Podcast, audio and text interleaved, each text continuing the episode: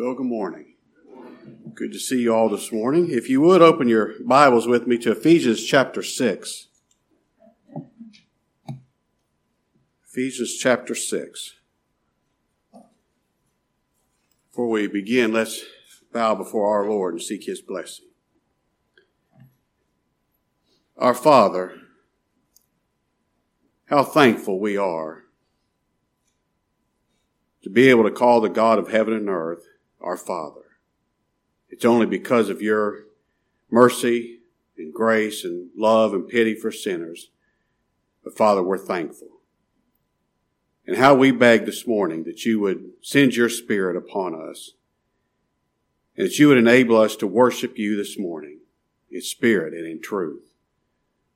Father, if you don't meet with us, we've met here in vain. And we beg of you that you would fulfill your promise that where two or three are gathered together in your name, there you'd be in their midst. Father, I pray you'd, you'd, be with us this morning, and Father, that you would enable us to, to hear the gospel as it's preached and to be able to see with the eye of faith our Lord Jesus Christ. Believe on him, not just hear about him, but Father, enable us to believe on him. Enable us to rest in him. Draw us ever nearer to Christ our Savior and how we thank you for Him. How we thank you for a Savior who would so willingly sacrifice Himself for the wretched, vile sin of His people. Father, we're so thankful. Thankful for His blood that cleanses us from all of our sin. Thankful for His obedience that makes us righteous in your sight. Father, we're thankful. Thankful for this opportunity that you've given us to worship. And what we pray for ourselves, Father, we pray for your people, wherever they are meeting together this morning. Those that we know of and those that we don't. Father, be, be with your people. Cause your word to run well this morning, to bring much glory to your name. And all these things we ask in that name which is above every name, the name of Christ our Savior. Amen. Now, I've titled the lesson this morning, Put on the Whole Armor of God. And our text begins in verse 10 of Ephesians chapter 6. Finally, my brethren, be strong in the Lord and in the power of his might. Now, why does Paul tell us here to stand strong in the Lord? Well, it's because of everything he said before this, particularly in, in chapter 5. You know, Paul talked to husbands and wives. Well, we can't be wives that, that submit to our husbands, and we can't be husbands who love our wives self sacrificially unless the Lord enables us to do it. He's got to give us the strength to do that. We can't be obedient children, and we can't be good parents unless the Lord gives us the strength to do it. We can't be good employees or good bosses unless the Lord gives us the strength to do it. You know, none of these things come naturally to our sinful nature. The only way we can do them is to stand strong in the Lord's might, not in ours, but in His. Now, how exactly do we stand strong in the Lord, in the power of His might? Paul tells us to do it. How do I do that? Well, it's very simple. It's by not trying to do things ourselves. It's by not trying to use our own power and our own might and our own wisdom and our own ideas to get things done. We stand strong in the Lord by depending on Him. That's how we stand strong in the Lord. The best way for a believer to be strong is by acknowledging our weakness. That's the best way for us to be strong because when we acknowledge our weakness, what will we automatically do? Depend on the Lord for everything. That's how we be strong. And a believer is stronger the weaker he knows himself to be. And the weaker we know ourselves to be, the more we'll depend on the Lord, so the stronger we'll stand. Now, Paul goes on, verse 11. There's a good reason for us to, to stand strong in the Lord. We're in a war. We're in a war. He says in verse 11, put on the whole armor of God, that you may be able to stand against the wiles of the devil. We wrestle not against flesh and blood, but against principalities, against powers, against the rulers of the darkness of this world, against spiritual wickedness in high places. But Paul tells believers to put on this armor because we're in a battle. We're in a, in the middle of a war. The world around us is not the friend of God. It's not the friend of God's grace. It's not a friend of the gospel of God's grace. There's a war without. But there's a war within too. You know, the biggest enemy that a believer has to contend with is ourself. Our flesh, our nature of flesh, that sin nature that's in us. And we need to be armed against it. We need to be armed against that old man because he's constantly on the attack. You know, the false religion of this world is so dangerous to us because it appeals to the flesh. It appeals to everything that old man loves. So we need to take on spiritual armor to protect ourselves from what he might do. And it's spiritual armor. It's not a, it's not a, a, a outward thing. It, it, we're, it's spiritual armor because we're fighting a spiritual enemy. You know, Satan and his minions, they deal in lies, in deceit, and pride, and idolatry, and lust, and covetousness, and self-righteousness, all those things that, that, that the flesh loves, and they do it in religion. They do it in religion. You know, we're, we're fighting a, a, a spiritual, a, a religious war. The war that Paul's talking about here is not being fought in bars, in brothels, in dens of iniquity. It's being fought in pulpits. It's being fought in buildings called, called churches. It's being fought in the hearts of people for the souls of people. It's serious, serious business. Paul tells us we're fighting spiritual wickedness in high places. Now, that's not just evil spirits, you know, flying around in the, in the atmosphere. It's not even wicked and corrupt political leaders that, that uh, in positions of power. It's spiritual wickedness in high places, places of respect. It's in the pulpits. It's in, it's in positions of religious authority. That's where Satan has always done battle against God. So Paul tells us, put this armor on. Put it on. Don't just sit and passively listen to the preacher and then go on your merry way. You know, I've done my religious thing for, for this week. I, have heard what he said. I agree with him and go on my merry way. Paul says, put these things on. Put them on. Take them to yourself. Put them on by seeking Christ. Put them on by hearing Him preached as much as possible, by seeking Him, seeking to know Him, seeking Him. And make use of the whole armor of God so, so no part of you is exposed to the enemy. Paul calls it the whole armor because it's complete. It's perfect and it protects every part of the believer. So Paul says in verse 13, Wherefore, because we're in this war, take unto you the whole armor of God, that you may be able to withstand in the evil day, and having done all, to stand. Now put on this armor. It'll enable you to stand in the wicked day. I thought about that, the wicked day. There's a, what day is that talking about? There's a lot of days. There's a lot of, of wicked, evil days, isn't it? How about the, the day of trial? That's a wicked, evil day, tough day for, for, for the flesh. It enable us to stand in every trial. It enable us to, to resist evil by standing in Christ. And I tell you, this is how I go back to what I said a minute ago. The, the way we'll stand strong is by remaining dependent on Christ enable us to stand in the evil day, the day of, of trial. How about this evil religious day in which we live? This is an evil day. How are you not going to be deceived by the false religion all around us? How, how you not? I know you're more than likely not going to get pulled off into this group. More likely, will not get pulled off into into what we call open sin and all the but how are you not going to get deceived by the, by the wicked religion of the day?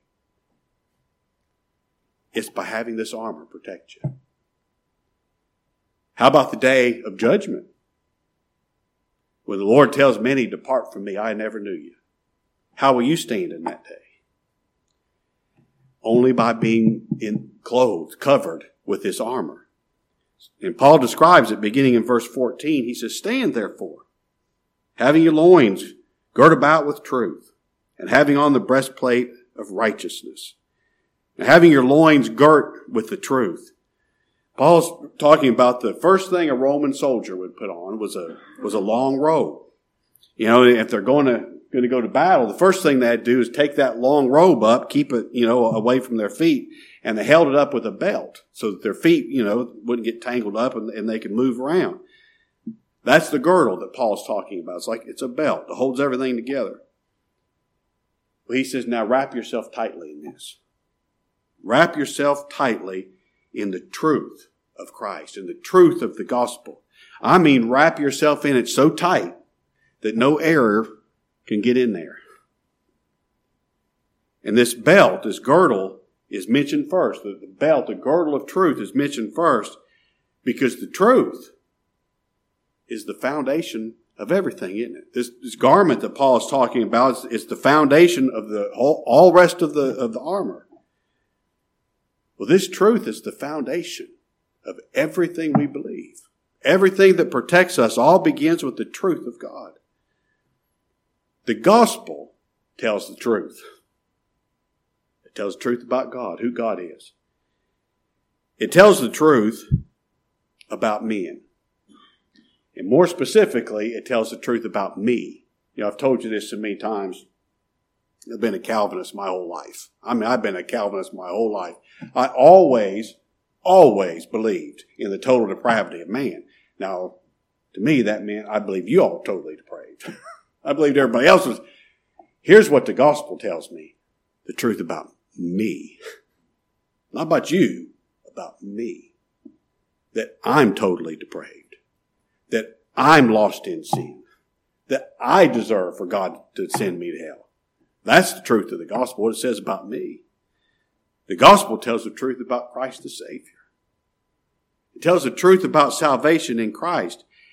And if I'm wrapped up in that truth, then I'm going to be kept dependent on Christ, aren't I? If I'm wrapped up in that truth, I'm not going to be deceived by the lies and, and twisting of Scripture that Satan uses to deceive people. Just wrap yourself up so tightly in this truth, you can't trip over error that's been put in front of you. And you know, we talk about the, the truth. Well, I'm not just talking about true statements of the gospel, different things we say that, that are true statements. You can, you can stand up here and, and make a whole string of true statements and not preach the truth and not preach the gospel. The truth is the Lord Jesus Christ. He's the truth. Now wrap yourselves in Him. Wrap yourselves in Him. Not just true facts, not just true doctrine. Wrap yourselves in Christ, in His person, in His work, and you'll be protected from error. If you're looking to Christ, if you're depending on Christ, you'll be protected from error.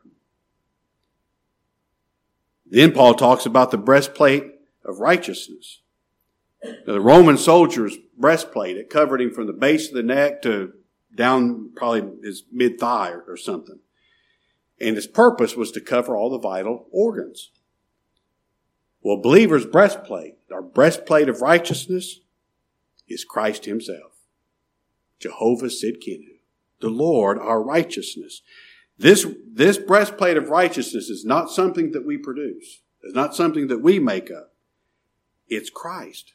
We can only stand before God accepted in Christ. Christ being our righteousness. And if Christ is our righteousness, we have a perfect breastplate. Nothing can penetrate it. Nothing can. Pre- now, if I got to produce it myself, Brady, it's going to be full of holes. It's going to be easy. I mean, just it's going to. Be, I'm going to be shot up in no time. If it's just full of holes. But if Christ is, is my breastplate, if Christ is my righteousness, I'm perfect. Perfect. And this breastplate of Christ that we're talking about, it's whole, it's a whole lot better than the body armor. Like today, we'd probably call this, I guess, body armor. It's a whole lot better than body armor that we give our soldiers today. The breastplate of Christ's righteousness protects us without and within. It does both. Imputed righteousness. That's the breastplate that protects us from, from divine wrath from without. And imparted righteousness. Righteousness put in us. A new righteous nature. That protects us from the old man attacking us from within. It's a perfect breastplate, protects us without and within. Now Paul says, take that and put it on. Wrap yourself in Christ. It's the only way you can have life. He goes on in, in verse uh, 15. He says, have your feet shod with the preparation of the gospel of peace.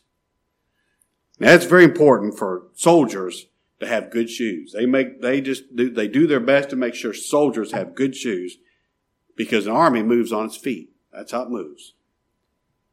Now, believer, we need good shoes to protect ourselves against the traps that Satan lays for us.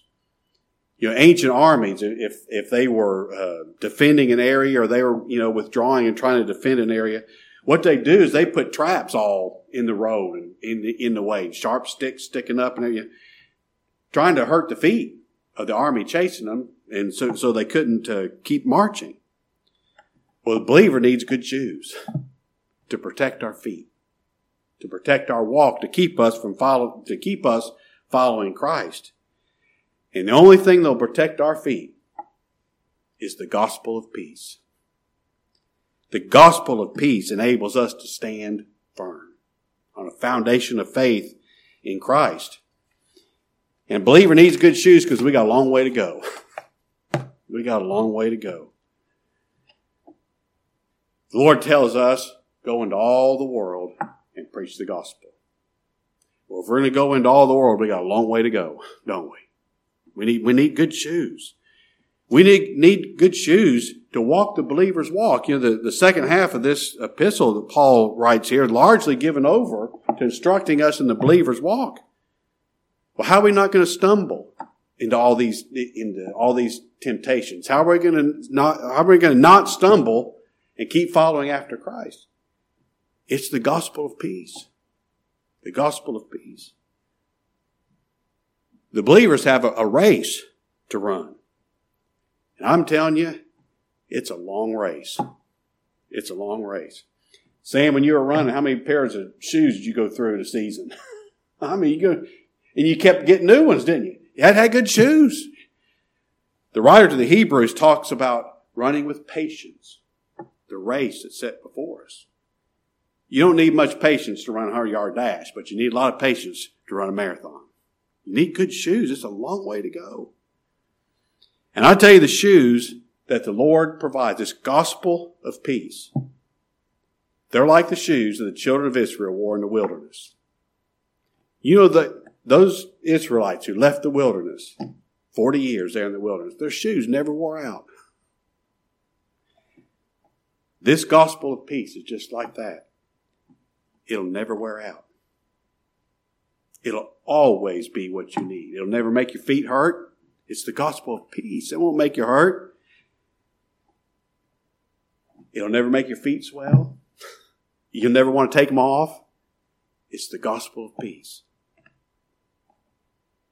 Then, verse 16, Paul says, above all, taking the shield of faith, wherewith ye shall be able to quench all the fiery darts of the wicked.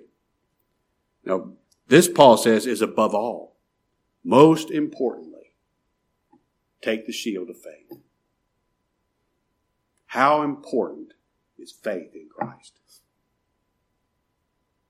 There's no salvation without it. There's no life without it. There's no forgiveness without it. There's no righteousness without it. There's nothing from God without faith in Christ. And Paul says, he describes faith here as a shield that you hold up in front of you, a shield. And we need to use it because Satan's casting a lot of fiery darts at us.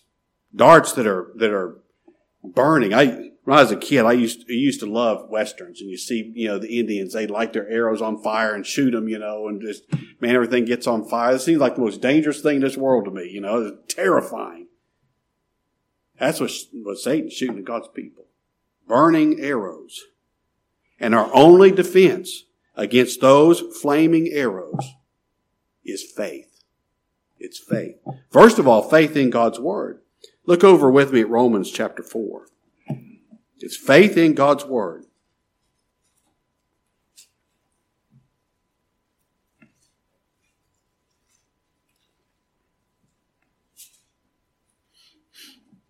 Look at verse 3 of Romans chapter 4.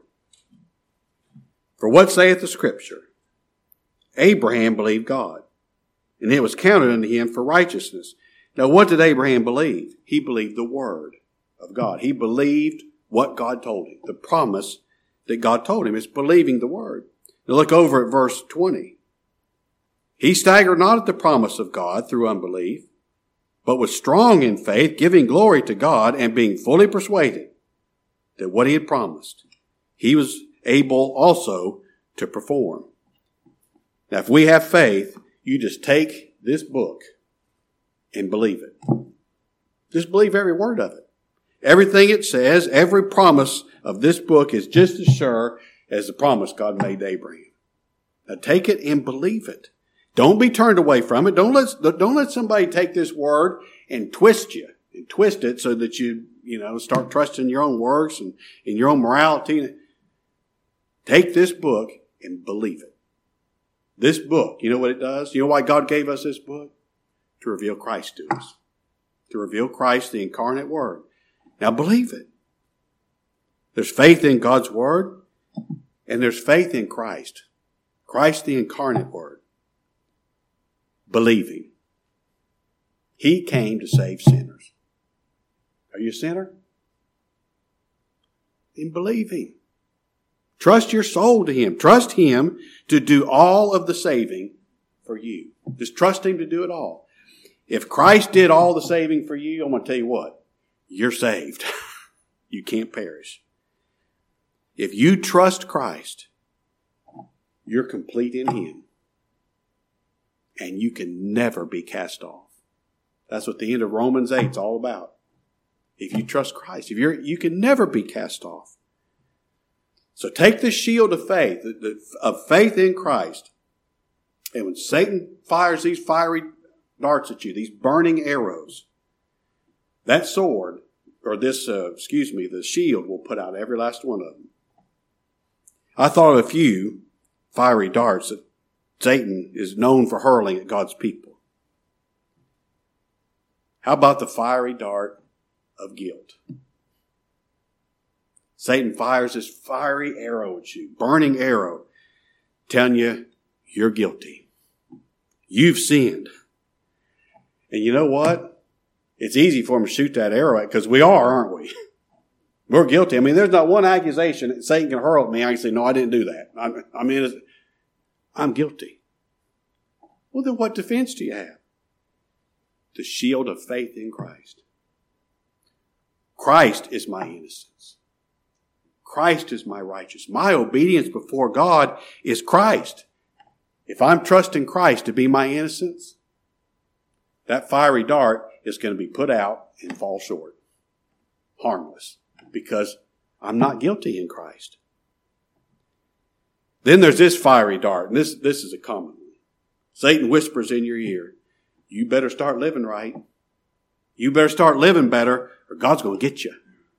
God's going to punish you. Things aren't going so well as because you, you better start keeping a few laws. Things will start improving, you know. Now, how are you going to defend yourself against that? The shield of faith. I trust Christ. He's the one who already lived perfectly for me. I'm already perfect in Him. And my sin, he's already been punished for. You can't charge me with that. You can't tell me start, start living better or God's going to get me. God's already punished my substitute. And he's going to accept me, not in what I do, but in the person of Christ. I'm trusting him.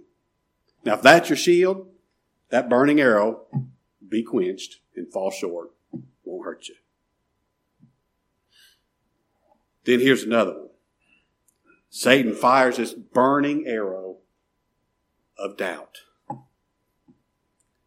Oh, he whispers in your ear,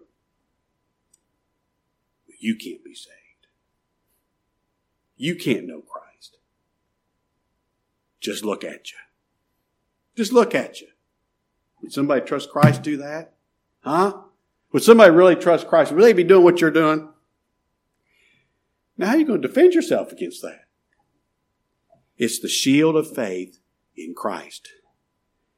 I'm saved not by looking at myself, but by looking to Him, by looking to Christ.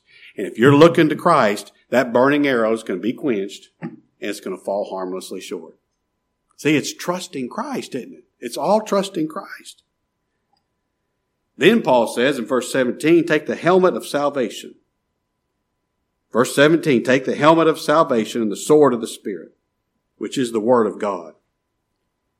Now take the helmet of salvation because a helmet protects your head. It'll protect your head against false doctrine. Now I, I spent some time on this verse. I spent some time looking at it and thinking about it. Salvation is a heart work. It's a, it's a work that's done in the heart. It's God given a new heart. Salvation is heart faith in Christ, not a knowledge of facts about Christ. But the gospel goes to the heart through the head. You can't believe what you don't know. You can't believe what you don't understand. You know, I, I try very, very hard to preach simply, to make the point in simple, plain language, plain words, so you, at least you can understand what I'm saying. It's not my responsibility to make you believe what I'm saying. I can't do it. But it is my responsibility that you understand, that you understand what I'm saying because you can't believe what you don't understand. And here's why we go through the scriptures verse by verse like we do. I want you and me to be taught the scriptures so that we understand what the scriptures say. I want to, I want to believe it. God's got to give me faith to believe it. But I want to understand. I want you to understand what the scripture is saying. And here's why. So some false prophet can't come along and confuse your mind with error. If you know what the scripture says, your head's protected so that you can't be tricked into believing all this, this these horrible lies. This, and I know that there's a lot of false religion. I mean, none of you would fall for that. I don't know why any human being falls for some of it. But some of it mixes in just enough truth. They could deceive you, couldn't they? I don't want us to be deceived. Well, the way our head won't be deceived is by being taught the scriptures. What do scriptures say? You know, the helmet of salvation is Christ. He's the one that protects it. He's our salvation. Our hope of salvation in Christ alone. That's what protects the head. That's the best defense that you can have against all the, the religious error that's about you. It's Christ alone. It's Christ alone. It's Christ alone. It's Christ alone. That will protect your mind from believing this false error or this false teaching that tries to add to Christ. Yes, Christ is the Savior of sinners, but you've got to do this. You've got to quit this. If you don't quit this, you're not saved. If you still do this, you're not saved. That's adding to Christ, isn't it? That's adding to Christ. If you know this, Salvation is Christ alone. Righteousness is Christ alone. Life is Christ alone. There's somebody trying to add something to Christ, you won't be deceived by that, will you? Your head won't be turned away from Christ if you're trusting Him alone. And then Paul says, take the sword of the Spirit, which is the Word of God. look over Hebrews chapter 4 the writer to the Hebrews gives us a, a little explanation about this sword, the Word of God.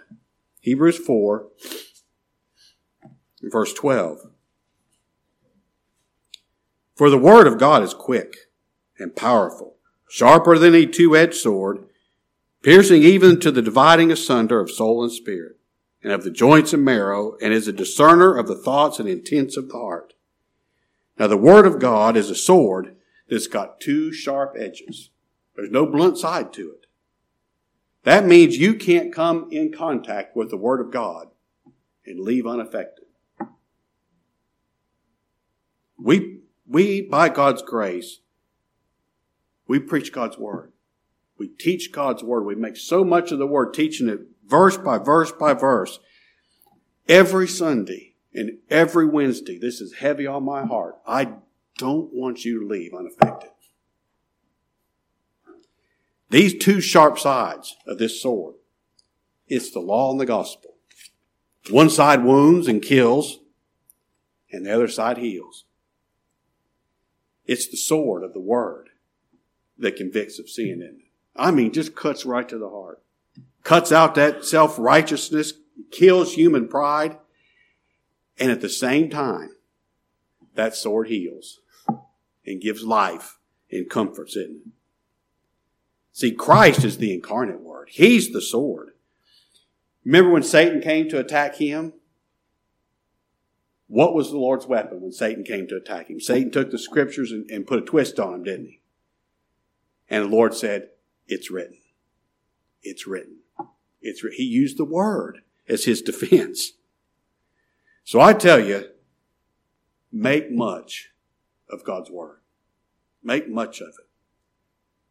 Read it yourself. Go home and read it. After, after a lesson or after a message, go home and read the text again. Read it again. Read, read God's word. And I like Brother Tom Harding said this years and years ago. He said, he said, don't read, you know, a chapter, two chapters, or three chapters, you know, trying to get through the Bible in a year. Tom said, try reading a verse and asking God, show me what that means. Would you show me what that means? Make much of it. Because this word is our only offensive weapon. Every other weapon Paul mentioned here is a defensive weapon. Our only offensive weapon. When Lord told us go into all the world and preach Christ. How are we going to go out and conquer the world? Conquer God's people, bring them to Christ. The sword of the word. It's our only offensive weapon. Now take this and be, become well acquainted with it. It'll protect you. It'll protect your mind. Now, I'm out of time, so next, next week, uh, the Lord willing, we'll look at, at this matter of prayer. Prayer is an important part of, uh, of our armor. And uh, Lord willing, we'll, we'll spend a little bit of time on that next week, all right?